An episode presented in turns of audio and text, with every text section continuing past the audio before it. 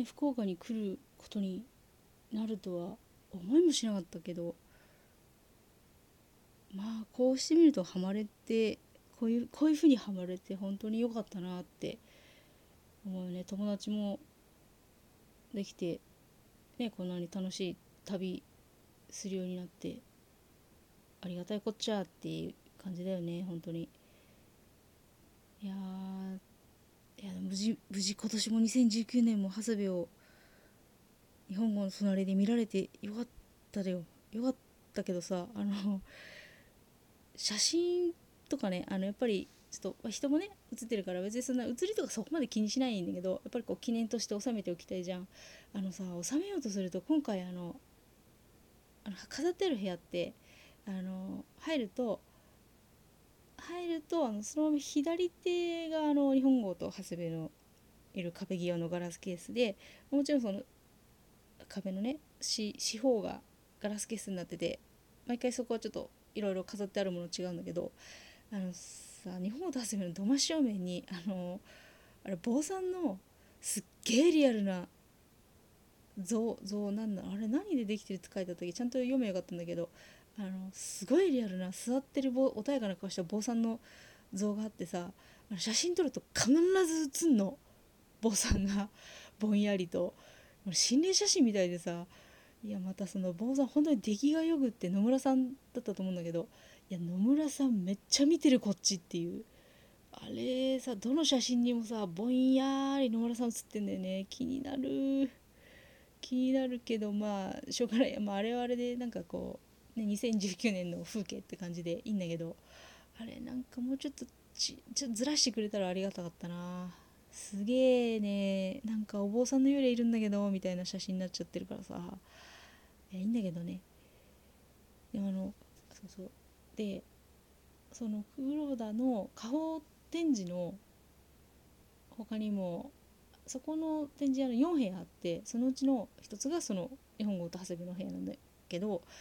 あの他の2部屋土器みたいなのが置いてあってもう1部屋があの刀と槍の装具店っていうのをやっててそこにあの黒田家に伝わってる刀とか槍とかあの防具。防具防具はあんまりなかったけどあのそういう絵巻とかが置いてあってそのさあのー、あれがね鞘とかこしらえかこしらえがねすごいめっちゃかっこいいのがいっぱいあってそこにあるあの桜の木の枝枝と木肌の模様を模した担当の鞘があって今回それが一番ツボったっていうかめっちゃかっこよくてあれ普通に家に欲しいんだけどっていう。いやでもなんかね結構別に黒田の黒って全然黒田の黒とは全然関係ないんだろうけどなんか割とこう黒を基調の鞘とかが多かったような気がするな何だろう。地味ってわけじゃないけど何ちゅうかこうシックシックっていうかねこうなんかかっこいいクールめのものが多かったような気がするかな。まあね、槍とかも結構置いてあって。あの今回はあの多分日本語の次に有名なのはあれ一国長吉とかなのかな。あれは出てなかったんだけど、まあ、あの一般的な槍みたいのがいくつか置いてあって。あの日本語って本当か嘘か分かんないけどあの戦に出る時に日本語を取り囲むように25本の槍でさあのめっちゃ持ったっていう話があるからいやこの中に日本語をね取り巻いた25本槍の1本あんじゃねえかなみたいなそういうちょっとねロマンもあったりするけどいや槍1本にさ25本ってちょっとねヤンキーっぽすぎないっていういやいいんだけどあとあのあれね黒田24期のあの絵巻絵巻物というかあれなんかこうこう下書きと色ついたのと完成版みたいなのが飾ってあってなんかね10年に一度まあ一度にしてるのかどうか分かんないけど前回展示されたのが10年前みたいな感じの結構貴重なものを飾ってくれてて見たんだけどあのあれ黒田和成さんってあのめちゃめちゃでかいあの水牛兜のもっと長い版みたいなやつ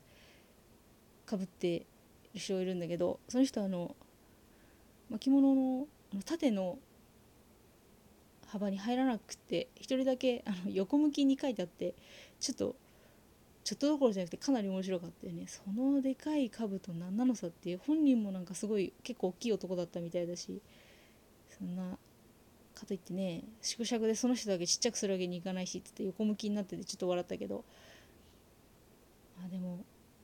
黒田24期ってさいつも思うんだけど数多くないって。えだってなんか徳川とかだって確かなんか12人とかそんなんだったしさいやねえ。だって聖なる獣とかですらさ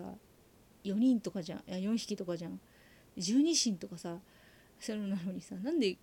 急に24人とか言って多すぎない？っていう。いいいんだけど、ね、24人4期の中にさ8個とかさあの 8, 8の虎とかさもうなんか不良かよみたいな。そういうとこ大好きなんだけど。24人もでねあのいい部下がいていや黒田はいい班ですよ。知らんけど。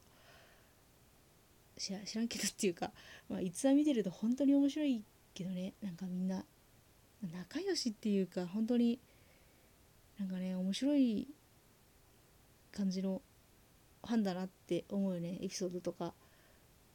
来やすいというかなんていうかね気質とか。黒田だからしょうがねえかみたいな。いや本当にあの地元に何にもそういうのがなかったからなんかちょっとねそれ本当に憧れるんだよね。いいよな地元がそういう面白いエピソードのさいっぱい持ってる班だったとかさすごいよくない？いいな羨ましいわ。でも何の話でしたっけ？あそうそう。あのイベント終わった後にめっちゃ飛んでんな話。イベント終わった後にあの長谷部のね最終日の展示を見に行ってその黒田24期の絵巻みたいなやつも見てでその日その夜ゆうさんはねあの大勢でね黒田大作戦の成功おめでとうございますっていう飲みをしてさ本当によかった本当にいい日だったあの日は。ね。でまあそのその日はね無事ちゃんと終わって。さあまあこれでまあある意味一段落というかねイベント終わったからあれなんだけど次の日月曜日であの美術館とかのああいう博物関係軒並み休みの日だったからあのイベントで手伝ってくれた加藤さんがあの地元というかあの福岡市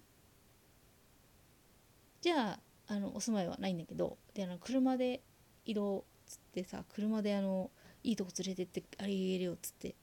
連れてってもらったんだけどあの釜石釜石だっけ？釜石っていうところにあるあの増富城の跡が山にあってその増富城って昔なんか秋月藩だったかな？かなんかであの豊臣秀吉のあいつ一夜城大好きだね。一夜城伝説みたいのがあるあった城でそこをあの後藤又兵衛が持ってたんだけど又兵衛が出奔しちゃってでその後あの日本号の持ち主の森太平が入ってまあすごい短い間だったみたい。9年ぐらいかな間だったらしいんだけどあのそこでね暮らしたっていうところに連れてってもらって結構福岡市から遠いから多分一人とか車の運転慣れてないと絶対行けなかったなって思うから本当に連れてってくれてめちゃめちゃありがたい。すごいねいい体験だったの。すっごい山山山っつうか高いところにあって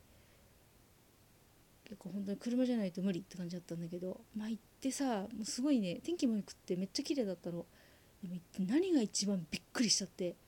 イノシシの足跡あったことだよね。結構立派な足跡だったの。いくつかあってそれが。いやこれイノシシやえーみたいなこんなところであってもさっつってちょっとねかなり大声で会話しながら山登ったんだけど。いやでもすごい開けてたところから景色見られていやこの高台から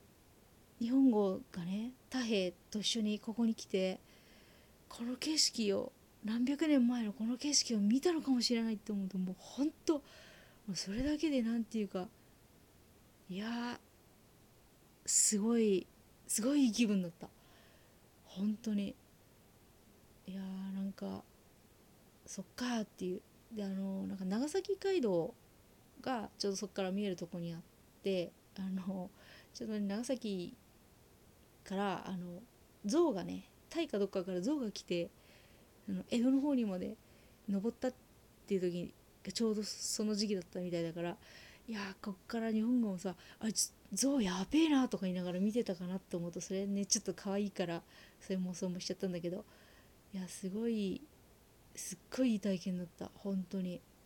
いやでも山の上の城って大変だよね。あんなとこに石とかどうやって運んだんだろう。本当に思う。正直日本語を持って上がるのって、まあ、日本語杖代わりにすりゃいいのかもしれないけど大変じゃねえかなと思うよね。まあでもねそういう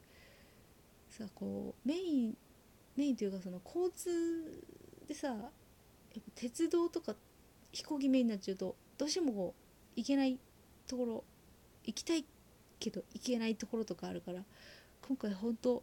そこ行けてよかった本当に。いや幸せ者だわ。でもその辺がねあと近くがあの水がいいのか酒どころになっててあの黒田節酒造さんとかねあってそこも寄ってもらったんだけどまあなんか太平洋史っていうかあれだった。なんか相川翔推しだった。相川翔ってあの真田丸の後藤又兵衛なんだけど真田丸なんだみたいな。軍師官兵衛じゃないんかいって感じだったけど、まあ、でもそこでお酒も買ったしいろいろ見れたしいや本当にいやいい日だったな。